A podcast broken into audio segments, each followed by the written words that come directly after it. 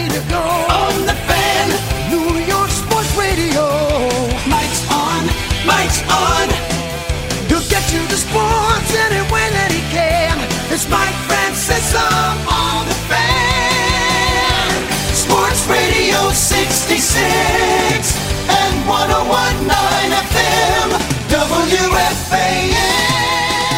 right, 605. I apologize for us being late, but radio.com doesn't know what the heck they're doing. So I apologize, but they couldn't get us patched in, so they just patch us in now. Uh, so away we go. We're here till 630, uh, brought to you by Casamigos Tequila, brought to you by those who drink it.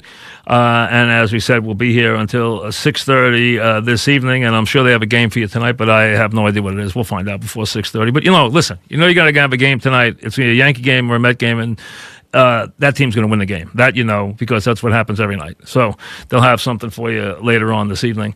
I see that uh, baseball's supposedly got a plan. Okay, uh, and Randy Levine made the rounds today because I was just reading all these different stories about it. I didn't hear him on the fan, but the amazing thing is reading the quotes and the stories. He made he went on three different shows without any information. So you know how much how many shows you're going to go on without any information? There's no information yet. Nobody had any plan. No one has anything yet. And he said he hopes that he has fans back in the stadium but you think he would put a call into de blasio? Because de blasio threw cold water all over that. He completely said no chances that happening anytime soon. So i don't i what i can't get is how these guys from major professional sports and these offices of the governor and the mayor can never have a conversation where they're on the same page. You got baseball saying one thing, and then you got the mayor's office completely blowing that out of the water, throwing it, basically saying there's not any chance of that happening. You don't have the city open yet, so until the city's open, how are you going to have games here? That's still a long way off. Hey, you want to be hopeful? That's fine. You want to do rah rah, but hey, there's no plan yet. And, and today, the union admitted they have never received an official plan. There have been leaked plans. We have seen leaked plans that have been obviously leaked from one side or the other, the different writers. And I don't think for a second that the writers didn't get those from somebody. But there has never been an official plan to this point because Clark said he has not received an official plan yet. They have not even agreed yet on what the salaries will be if the ballparks are closed, which means there is no game revenue, which means that is a amount of money that usually will be, if you count secondary and tertiary revenue streams, would be almost $4 billion a year, counting gate receipts. And that money is not there if there's nobody in the stadiums. So the players who say, wait a second, we got $170 million for April and May, which when you divvy that up comes to about four, seven, four thousand seven hundred something dollars a game for the veteran players. I don't know what they paid the rookies or if they got what they got. Uh, you know, I don't know what, how they broke it down. Veteran players supposedly got four thousand seven hundred change per day. They agreed to that. But the players say, well, after that, we get full pay. There's no way they get full pay. You know that going in. Now, I don't blame them for saying at the start that that would be their negotiating point. It should be. That's where you'd start from. But that can't happen because the revenue streams are not anywhere near the same. You're going to get money from the network television money because you're going to provide network games. You're going to get money from your local radio and TV, which you may own part of or own, you know, any part of or all of based on what the relationship is. There are teams that own their TV rights. There are teams that own cable outlets. There are teams that own parts of cable entities. So it depends on the situation. There are also other little revenue. There's, there's, you know, radio money which can range anywhere from a team making a million dollars a year to teams making almost $20 million a year in their radio contracts, depending on who the team is. So, and that money varies. Remember, baseball is different in that teams, other than their network money, they vary greatly in the amount of revenue they take in. The Dodgers, the Yankees, the Red Sox, the Cubs, they take in far different revenue than, say, the you know uh, Tampa Bay Rays or the uh, Minnesota Twins or the Pittsburgh Pirates. There's always been a great difference. That's why you've had the issues that you've had with luxury taxes and revenue sharing and the like of that stuff that has always been part of modern day baseball, which clearly leveled the playing field. But right now, do I think they will play baseball this year? Yes, I do. I, I, I would think they will. I would be stunned if they won't. I do think, though, they're going to have some cities where it's going to be tricky as to when they can get in those cities, and they may have to start some of those teams on the road for weeks if those cities don't open up. Do I think there's going to be cities that won't be open on July 1st? I would think that's probably logical there will be, especially since everybody's opening differently and everybody's having different issues with the pandemic. And you still have where there were 26,000 new cases in the United States last night. So it is still a very big factor. And you, you have a death rate now that is heading quickly towards 100,000 it's up above 76,000 today. So that's still a major issue. You have other hotspots. New York is not a hotspot now. New York has cooled off dramatically. But the city is not open yet. And you know that there's going to be this opening the corridor of the Northeast in unison that's going to happen on some level. And you know of these ideas of hitting these seven markers before an area can open up. You've probably seen that already. That the what the state's going to do in that regard. So we're ways away from that. So all this has to be taken into consideration. And there's the testing, which if you listen to some of the owners today, if you listen to Cuban, if you listen to Mark Lasry, if you listen to some of the other owners, they've talked about this being a very, very big concern for players and for teams. And Cuban made the point, and Cuban's been very smart on this thing. First of all, if you listen to Cuban, he's very smart. I didn't realize how smart Cuban was till I started listening to him. When I used to, when I first saw him after he bought the Mavericks, and when he first bought the Mavericks, they made fun of him because they thought he bought it for a price that was outrageous, and he did overpay for him, but it turned out to be a really smart buy. Okay, and he's a guy who got out with broadcast.com before the bubble burst in the, uh, on the dot com era, and you know what? He was smart there too. So he's a really smart guy. And if you listen to him come on CNBC and talk about certain stocks, he's been very good at that too. I got to be honest with you, he really has because I listened to him. And I think his image changed a lot watching Shark Tank, and I think he comes off as being a very, you know, generous and benevolent guy in that regard.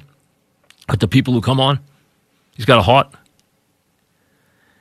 And he said, hey, my players have to be very careful who they put their whose hands they put their lives in. And they know that they're putting their hand their lives in certain people's hands here when they come back and have to deal with daily testing and deal with a core of people who have to be tested and they have to rely on these people to be testing accurately and to be handling things on a very professional level and making sure their results are correct every day because their livelihoods are in the balance and their health is in the balance. And he's right about that. And he said, the issue that I am concerned with is my players' health, short term and long term. And I think he's very right about that. So, what we know is you hear the NBA talking to the players tomorrow and baseball trying to rev things up. And listen, I understand everyone's trying to push. That's really what Randy Levine's doing. He's trying to see if he can exert a little pressure and push a little bit. I don't think he's going to push Cuomo in this regard. I think the numbers are going to push him. I don't think he's going to push the mayor in this regard. I think the science is going to push him. They're going to be dictated by the science. They're going to open or close things based on the science. And we're just going to have to be patient with that. And I think it's very important. And both baseball and basketball have been smart enough to say this. They can't be out in front of the testing where they have state of the art testing when the rest of the rest of the cities, rest of the states, rest of the people who go to work every day, people who are sick, everybody doesn't have the same level of testing. Now, everyone expects professional athletes to get the best of everything. But when they have something that people feel everyone should have, especially during this kind of crisis, they could treat the players with great animosity because of that. And I can tell you, go harken back to March when it was first revealed that a couple of the Nets had tested positive, and everyone screamed, Where'd they get the test from? I can't get a test. Where'd they get the test from? So, from that standpoint, they don't want that backlash. They want to come back and be received just like the NBA, just like the NFL was received for the draft, where everyone couldn't wait to watch, everyone was thrilled that they came back, and they even liked Goodell. So you could see how much they wanted the sport to come back, and they want to come back under the same kind of feeling, and they should, because they are providing a distraction. They are providing a service. They're providing an entertainment. They're giving people something to do and especially baseball, I think, provides a therapeutic release for people. I really do. I think baseball is important. I think it's part of our fabric. I think it's part of our culture. I think it's something that is different. It has a quality that other sports don't have because it's been part of our history forever. And other sports just have to live with that. Other, uh, other uh, sports have passed it in popularity.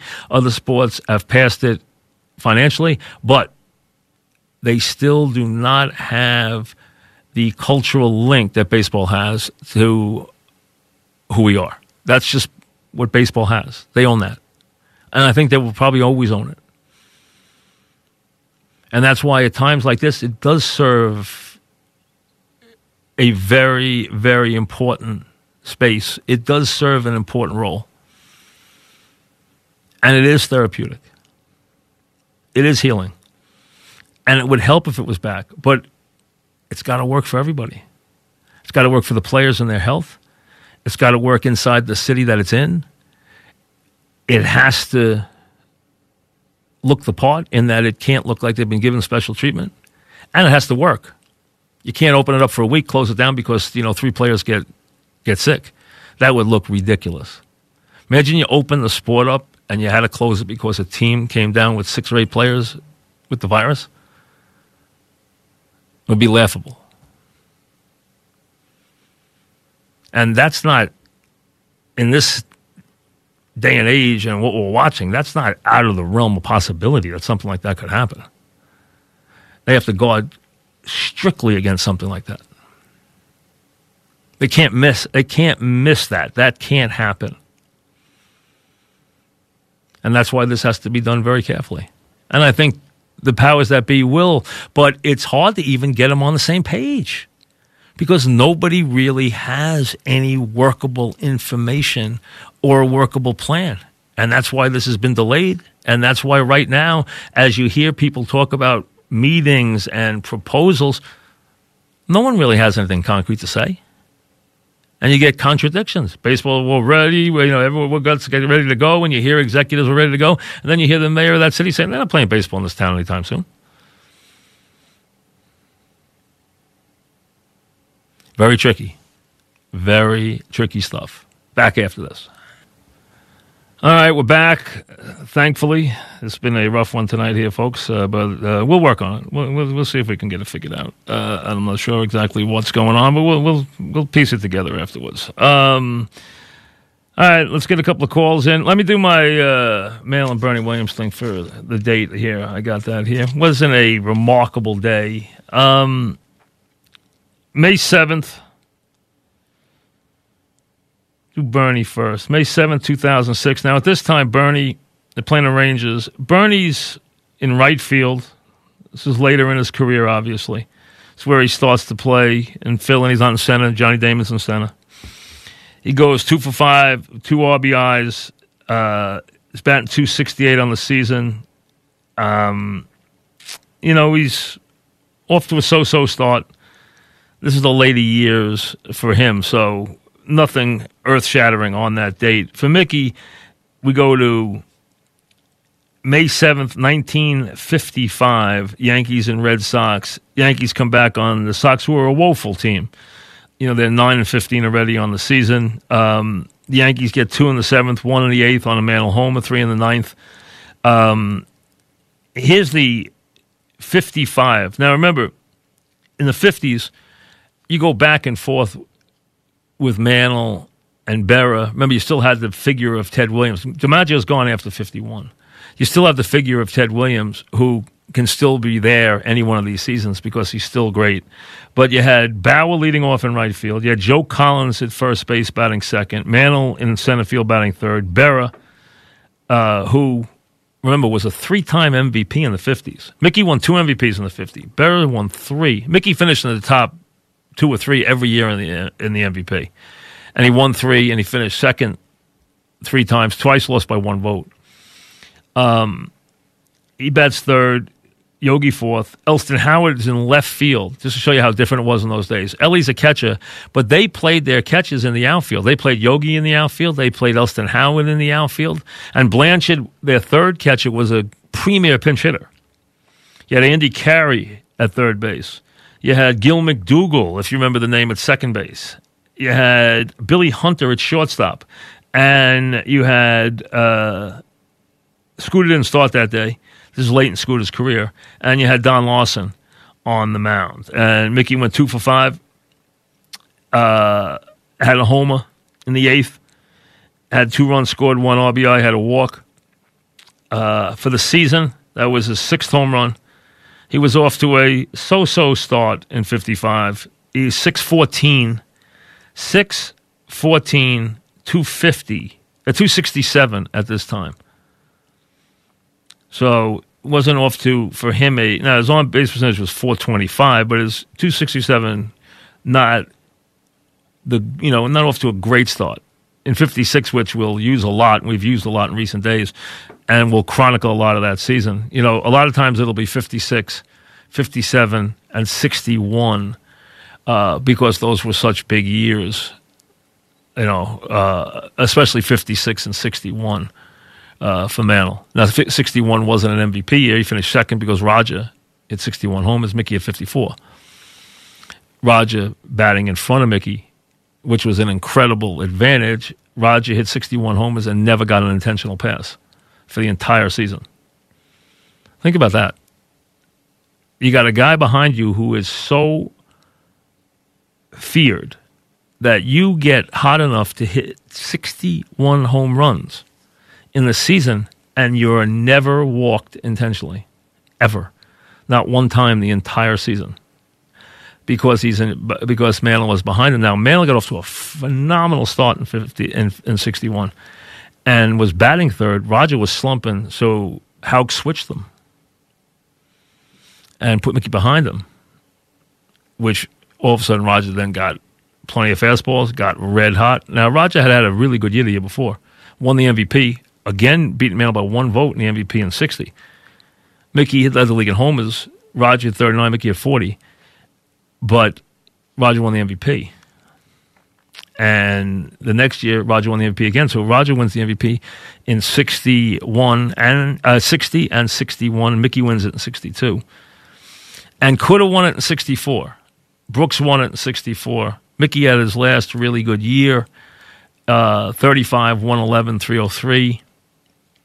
Uh, Yankees win the pennant over the Orioles and the and the White Sox. Really good run, the three team race, and Yankees win it and then lose the World Series in seven games in what is the last, as you know, the last World Series of the dynasty. It ends after that. Mickey plays four more years 65, 66, 67, 68 on what are mediocre to bad teams and then retires. But he's really physically done after only glimpses, stayed around for the money after 65. I mean, he stayed around for a couple things like hitting 500 home runs, which he wouldn't have done. But the bulk of his career was 61, it was 51 to 64. And in his first 14 seasons in the majors, he played in the World Series 12 times. Think about that. I mean, how unbelievable is that? Played in the World Series 12 times in his first 14 years in the majors. They were, they were used to winning. I mean, that's just an, it was seven wins and five losses in the World Series. Seven wins, five losses in the World Series, and played in 12 of them.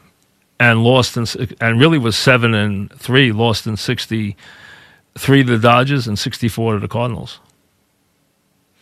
So 63 they get swept by the Orioles, 64 they lose in seven games in the Classic Series. So that's basically it. But uh, we'll chronicle that every day with the two switch hitters. Uh, see how they did in each of the years. We'll do it at least through the days of the pandemic until baseball comes back. Anyway, 630.